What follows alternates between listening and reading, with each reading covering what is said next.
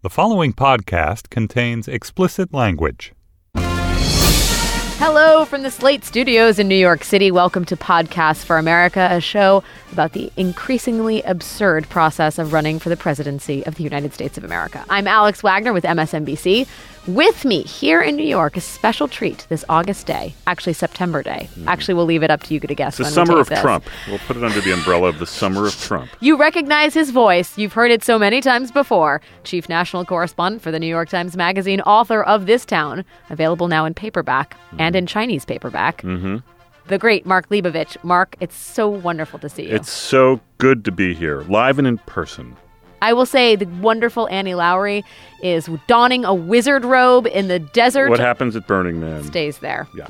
First up today, Mark, we are going to talk about Democratic frontrunner Hillary Clinton, who escaped the peace and quiet of the campaign trail for the rabble rousing southern fork of Long Island, the Hamptons, of course. Hmm. The Hamptons, Mark. And then we will talk to a special, very, very special guest we have on the podcast today former Obama bigwig John Favreau, who will weigh in on whether or not President Barack Obama has officially entered the zero fuck stage of his presidency. That's an official part of his presidency. And then finally, we'll get to the heart of the matter. What does Kanye West and a 2020 candidacy mean for the United States of America? 2020. 2020. That's a, just an interesting time to announce you're going to run for president. Okay, so first up, she has some rough poll numbers, and it is perhaps not a wonder that Hillary Clinton has retreated to her happy place, the Hamptons. But in a campaign season, nothing can be done without symbolism. You know that so well, Mark. And Hmm. Everything stands for something else. Yeah, always the cost. that. Yeah, well, Always. I am always saying that to you. Uh, especially vacations. Vacations are a loaded subject. We talked a little bit about the vineyard not a few weeks ago, Mark, but this Hamptons retreat has. I, I feel like it's kind of an maybe a little bit of an issue for the Clintons. Now, normally I would say that the whole like, oh, look at the president, you know, going to Martha's Vineyard, or look how many times the president has golfed. Wouldn't that be offensive to swing voters? I, I always sort of give them a pass because, like, really, who cares, right? I mean, it's like everyone gets over, get over yourselves. These are people. They have money, they have means, they have friends. Why not just let them do what they want?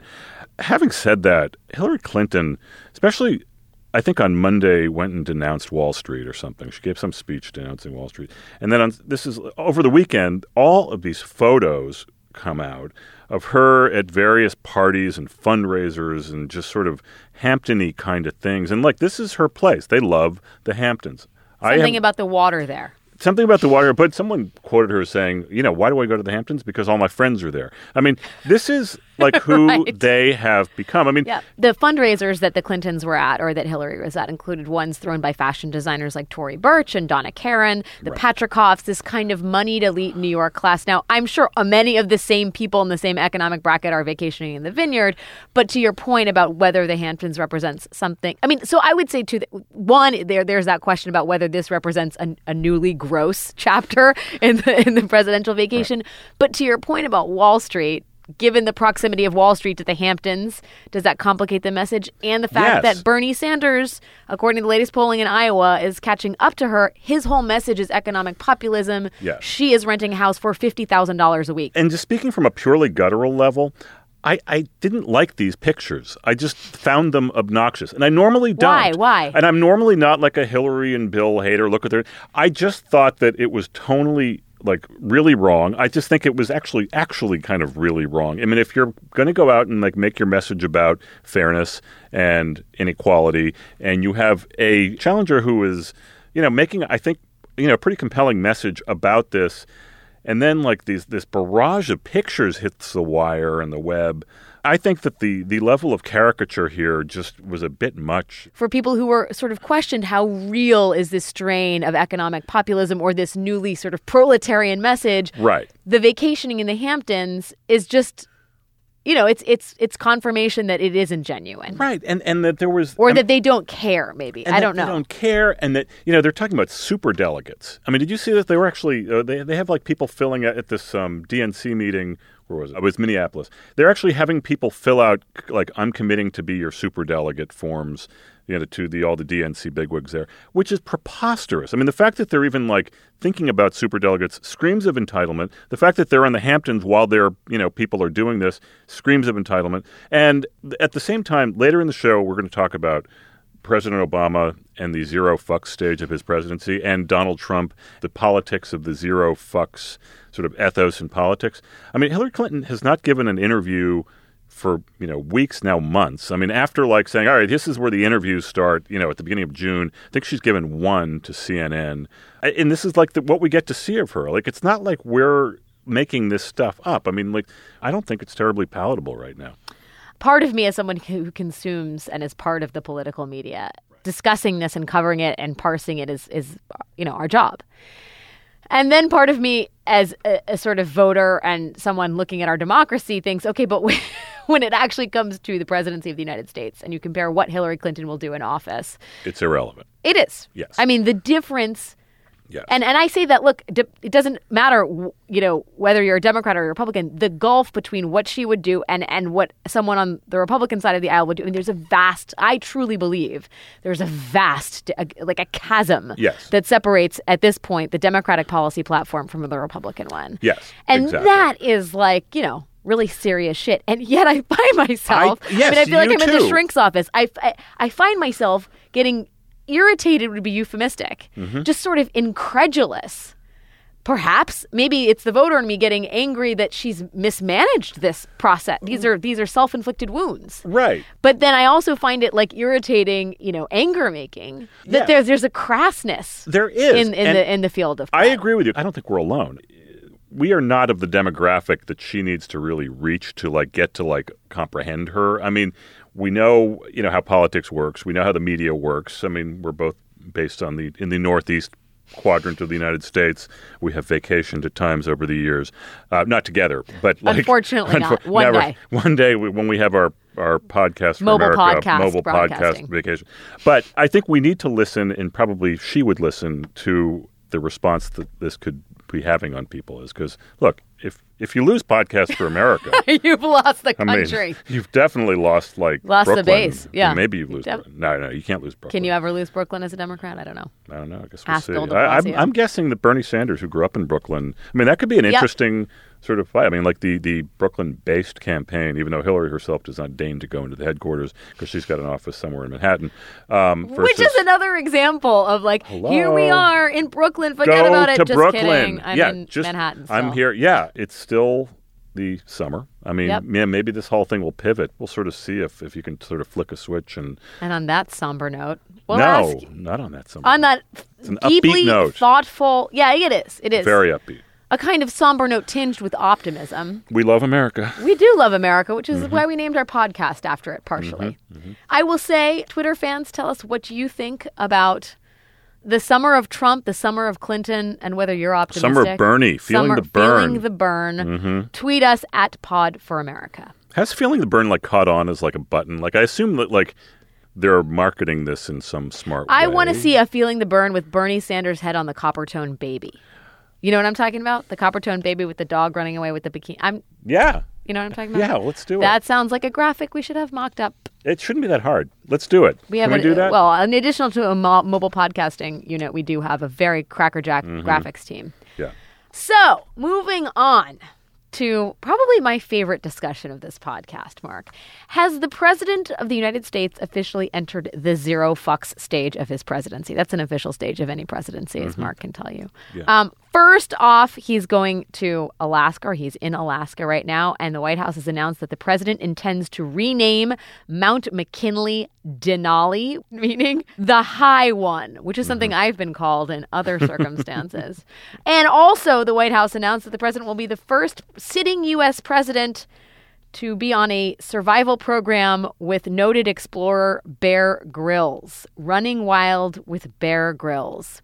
To discuss these very important developments and what may be officially the zero fuck stage of his presidency, Mark and I are pleased to introduce former Obama speechwriter, man about town, soothsayer, Poet. poet, Don't forget poet. Casanova, mm-hmm. sartorialist, Johnson. I mean Johnson, like like my Johnson, like the literary sense, right? Oh, you yeah. know, like You guys, Wow. you guys just keep going. yeah. I'll, I'll just John Favreau. a Johnson in a literary Okay. sense. John, thank you for joining us from an undisclosed location. thank you for having me. Hi, John. This is exciting. Tell us how big a fan you are of the podcast. I am a huge fan of the podcast. I do not miss one every whatever day it is. Every time it's a podcast. Thank I've, you. I've tried to acknowledge that it's a podcast. John, um, let me get your first reaction to these two developments. One Denali, two Bear Grylls. One of those is more important than the other. I had no idea the Denali thing was in the works, nor did I know the mountain had ever been called Denali before. So I was just kind of following this last night on Twitter. Interesting. But it, you know, it sort of falls in the category of like once I started looking, you know, researching it, like the state wanted it that way since 1975, right? And so it's sort of one of these things that only hasn't happened because, you know, you need to kiss the ass of everyone in Ohio since it's Ohio. Um, right. But that's actually a very important Right. point, isn't it? I mean, here we have an election season, and here's the sitting Democratic president raising the ire Of Ohio. of Ohio. I know. And, well, it's so funny because I am my girlfriend's from Ohio, and so is her whole family and extended family, and I'm currently with them all on vacation right now. Oh, where? interesting. Are you wearing a T-shirt that says "It'll always be Denali to me"? I'm not in Ohio. I'm in Maine. But um, when this happened last night, everyone was like, "Uh, so what? So Who cares?" They're not McKinleyites. now, so but what? not how's- McKinley. How is this playing in Ohio? I mean, I saw Boehner made a, a statement. He was disappointed. There is Brown a and- bipartisan coalition of people who have spoken out, elected representatives, Okay. sitting and otherwise, who have spoken out against this. Yeah. John, you know this man. Does this seem like the behavior of someone who maybe has zero fucks to give at this point? It it, it does, but I don't know. I my thing with the whole zero fuck stage of the presidency is Barack Obama started running for the presidency. The last piece of advice to everyone before he started running was sometimes you just got to say what the fuck and go with it, which is like sort of how he started running. And you know, I think then you get into the White House and there's all kinds of crises that are thrown at you, All and you have kinds to of be fucks. careful about a whole bunch. Yeah, exactly. Many There's all fucks. kind. You have to give. You have to Many give a fucks fucks about themselves. so many different things. Yeah. You know, now that he kind of the end is in sight, I think he wants to uh, leave it out on the field. the fourth quarter of the game is often the most interesting. And he said this a lot publicly. And in fact, he has shown that the fourth quarter is, is shaping up to be really the most interesting part of his presidency, potentially, with landmark pieces of policy getting enacted. I guess I wonder, since you have known him since the beginning, did he always think that? Did he always think the fourth quarter could be interesting, or is that a matter of sort of circumstance dictating that chestnut? Part of this is experience. You get into the White House. He got into the White House at a time where obviously there was a lot of different crises uh, that he had to deal with, and there's caution built into the political system in Washington and caution built into government. And there are a million people who are experts who are telling you like you can't say this or or the markets will tumble and you can't do this or you're going to start a war, right? And and so your first couple years in the White House, you're like, well, I have a lot of considerations a lot of responsibilities for the country, and I have to be somewhat careful. And then as you go on as president, you realize that most of what Washington tells you is risky is complete bullshit. and he's been willing to take a lot more risks because he realizes that the conventional wisdom about why you should or shouldn't do something is almost never right. Now, Gleb, can I raise a broader point here about just sort of the mm-hmm. whole ethos of zero fucks? I mean, you could argue that given the success of Mr. Zero Fucks himself, Donald Trump, we've almost entered a zero fucks stage of American politics in that what Trump has done is he has put the lie to the false humility, the f- false gentlemanliness, the frankly the responsible rhetoric side of politics that is frankly boring, something people are fed up with, and there is a Well, responsible also being informed in certain cases, like when he talks about immigration, which is Oh, just, yes, just no, I plainly mean- bigoted race baiting. no, but right, exactly. No, but there is like whatever, whatever Trump is doing is working. I mean, whatever Obama For is him. doing for him, yes, in the in today's Republican Party. But in Obama's sense, there's there's almost like a you you have to fight for your right to party, and now he's partying. right, right, mean- yeah, yeah. Sorry to, to bring Yeah. to bring the Beastie Boys into this, but I do think that there is a broader appeal to this. It is in keeping somewhat with the times, right? Don't you think? I totally agree with that. I mean, Donald Trump, you know, even however crazy he may be, right? He's got a theory of the case for why he's running for president, and he is confident enough to go around and make that case and say whatever he needs to say to make the argument. And while he's making it, not worry about pissing off different kinds of people. Bernie Sanders has an argument to make. He has a theory of the case. He knows why he's running for president. And that's sort of been the case with Obama from the beginning, too. When he's been under attack, when people tell him, like, that's not how you're supposed to do things, you're not supposed to say it like this, you've just committed a horrible gaffe, like, he generally doesn't give a fuck.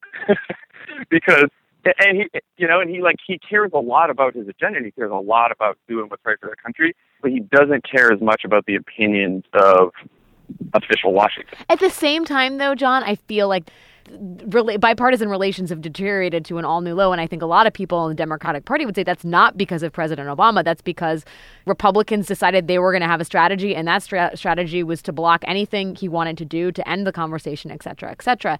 And there's almost been a sense of frustration that this president, because he is perhaps not as emotional and reactionary. There are ways to sort of phrase it that are, are, are at once more critical or euphemistic, depending on where what side of the aisle your politics are on. But that what we're seeing now is the sort of the bear is on the loose. That he is mm-hmm. more himself. He is less controlled. He is freer with his thoughts and his personality than before. And I Yeah. guess that's maybe what when we talk about the zero fucks, it's something that feels new. It doesn't feel like something the president he's always been. it definitely has something to do with Congress. When Republicans can't even agree with Republicans, he's not going to show up and make some deal.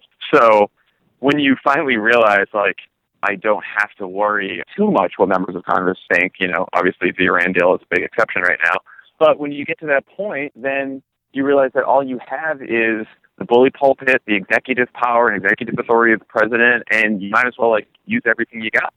Okay, John and and Mark, you've given us a, the perfect segue as we talk about zero fucks and incent the inflammatory nature of the political discussion And Donald Trump. and Donald Trump.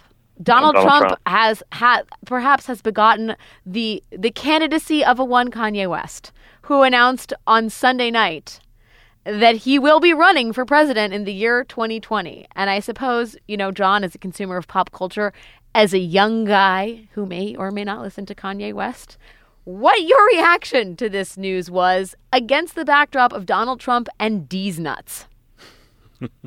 I mean, I just, it's so stupid. This was so you were not signing up to be a speechwriter. Denali will soon be renamed Jesus in 2020, 2021 when he takes office.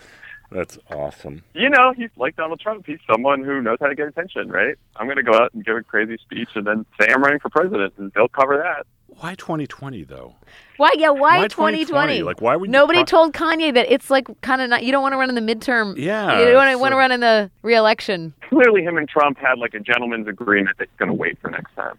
Clearly, yes. I don't think he. I think they. Don't, I don't think he would feel comfortable running against Donald Trump. No. I- I mean, he he realizes he has to build an operation, he fundraise. Young Jeezy has to man the Iowa. He's the Iowa campaign chair. Yeah, he's, he's not going to pull a Biden here. He's going to really think about this. I mean, but isn't this like the next iteration of the idiocracy Yes. of American A hundred politics? and th- a I mean, hundred and you know, you figure, percent. okay, so Trump, Oh, yeah, yeah. Trump, Trump, the Frankenstein's monster of this. But you know, when we have these the- these Deez Nuts, last week's Yes. you know freak of the week, and this week's freak of the week is Kanye. I want to know what Kanye's theory of the case is, right? It's like uh, uh, on one hand, it's like exhilarating as a topic to talk about. On the other hand, it is terrifying and It's awful, and maybe does point to something about the atrophy nature of uh, you know who's on offer for uh, elected representatives. well, what should we do? Like, we're we're in the media. I mean, what what, what are we to do here? Like- React like- with outrage. No, should we react with outrage? Should we just say, why are we even talking about it? Should we like take all of these tweets and emails about, you know, how dare you even give any attention to Donald Trump or, you know, I, I assume, you know, the flood of emails we get after this show uh, give any attention to Kanye West. Who's at fault here? I mean, like, are Trump and Kanye, I love that we're talking about these two people together. Are, are they playing us for idiots or are they just Right. making us small or are they Well- just using us? I don't know. I mean, that's a good, really good question, right, John? Because Donald Trump, if he hadn't gotten the media attention, if people hadn't arrived at Trump Tower with video cameras, would Trump be leading in the polls? If we don't talk about Kanye West, if a Kanye West falls in the forest, and no one hears it. Never. I don't remember what that. Anyway, the point is, like by talking about a Kanye West candidacy, do we confer some like shred of legitimacy? Right. Yeah, but it's it's like I mean I blame the media for a lot of things. I actually don't blame the media as much for this because Thank you. I I mean, here's the thing: you can't really expect them to act any differently. This has long turned from a contest about substance into a contest about style and personality. Like that, that ship left the station a long time ago. The fact that we cover this, we cover politics and we cover political campaigns as entertainment, as a game. We have for a long time. When you have that combined with the fact that trust and faith in institutions is at an all-time low, and you have people also having this view of the presidency that like we can elect someone and they can make, wave a magic wand and all our problems can go away. You're going to have a segment of the population that responds well to a Donald Trump Or a Kanye West? or Kanye West, right? We should hopefully comfort ourselves with the fact that it's, you know, no more than a small, small segment of the population and it doesn't go further than that. But I do think it is incumbent upon someone and one of these, one or more of these candidates in 2016 running on the Democratic side and the Republican side, Or 2020. or 2020, make- I love the 2020. making the case against Donald Trump and like what Donald Trump represents, Right. which is the idea that politics isn't the answer to our problems. That like you know we don't have a role as citizens, that we don't have an obligation to each other. Right. That you know that the experiment of self government is over. That we should, you know like all this stuff that I'm sure people roll their eyes about when Obama says. But I really do think no one's out there making the case for a political system that works, right? And that like and why Donald Trump is so wrong. Yeah. That's so 2008. he said something crazy on immigration, and they go after him just on immigration, and they just leave him, Right. right? Like someone's gonna go out there and just take on the whole fucking case. Like this guy's an entertainer, and he's a charlatan, and he's dumb, and nothing he says is right. And this is not the country we are. This is not what we believe in. This is not how we win as a country, right? But Like, John, think of what primary he's uh, he's running in. First of all, I mean, hi his message is extremely, in a weird way, very tight in today's Republican Party and very effective. If you look at three things, I mean, immigration reform. I mean, far and away the most emotional, kind of easy to demagogue issue, certainly on the right. Um, political correctness, a huge concept. I mean, it crosses across a number of issues, resonates you know, less on the left, but I mean, this is like a huge thing on the right. And the third is is somewhat campaign finance, which I was I gonna, mean, well, economic populism. economic, which right. he's like lately, he's talking about taxing hedge fund managers at a higher well, that, rate. the- which He's- is amazing. a- a- Donald But- Trump has like figured out some very alchemical parts Yes. of of what it means to be a modern Republican that the establishment haven't figured out. Right. I mean, it's like, I can't be bought. I mean, like that's Yeah. a pretty effective, you know, declaration. And you know, forget the fact that we have this garish billionaire, or maybe not even billionaire, making this comment. But it's, you know, those are three pretty big themes that he kind of owns at this moment. the, what they all have in common is there is a very easy answer to the problems in your life, and I have it. Right. Yes. and it is like it is the the essence of what a demagogue is. It is also very easy to say because you're struggling sometimes, like America's struggling and America's not great, and it is very easy to tap into that feeling because people have it every day in their lives, and there's wage stagnation in the country, and not enough people still have good jobs and all that kind of stuff. And you know, someone has to make the case that like big problems take time to solve and it takes a lot of different solutions and it's not easy and there's not one reason for all the problems that we you know like it's but making the complicated case is much more challenging Right. That's a very thoughtful, competent argument. It's hard to make that in this moment. it's easy to forget about now because like trump's out there just bashing the shit out of the country and making us all feel bad about everything but no one's out there making the opposite case and i think it's possible to do that I will say though that there's part of me that is somewhat exhilarated by the Trump phenomena because he has exposed the smallness and the stupidity and the frankly the ineffectualness of the media yeah totally while Sure. you, while using the media at the same time. I mean, it's an incredible kind of judo move on his part. We start in Juno and we go to judo. That's why you're the co-host of Mm-hmm. this program. Yes, I am. John, um, it has been an honor and a pleasure to have you on this podcast. Yes, he's hasn't a friend of the podcast. I would put you as a one of the top three friends of the podcast. At this Yes, point. Given And- the fact that, that we've had what three friends on the podcast. No, Oh, I'm maybe. kidding. I'm Yeah, kidding. yeah. You're up in the top three. so there's room to grow You have stiff competition, though. You do. You have stiff competition, You and you're way up there, hands down. Unanimous vote, unanimous consent. Thanks for coming on, though, John. We appreciate it. We really do. anytime Take care. Okay. Unfortunately, Mark, Mm-hmm. our time here is coming to a close. Okay. Makes me sad, Sadder. but um, sadder. these things end as they do. That's all for Podcasts for America, That's our theory of the case. At, at least for this week. Mm-hmm. Thanks to our producer Jocelyn Frank, and as always, Laura Mayer and Andy Bowers at Panoply. Please let us know what you think of the show, this show in particular. You'll find us on Twitter at Pod for America. Our email address is podcastforamerica at gmail.com. And please tell your friends about us too. You can subscribe to us in iTunes, Stitcher, or your favorite podcast app. And do not forget to leave us a rating or comment wherever you subscribe. It helps other people, great people, great Americans, discover this show. Mark Leibovich, just that dulcet, the dulcet vocal nod. That's why this show is great. Oh, dulcet vocal. That's nod. you. That's thank your- you. Uh, thank you for everything, everyone. Thank you. See you next week. Thanks for listening.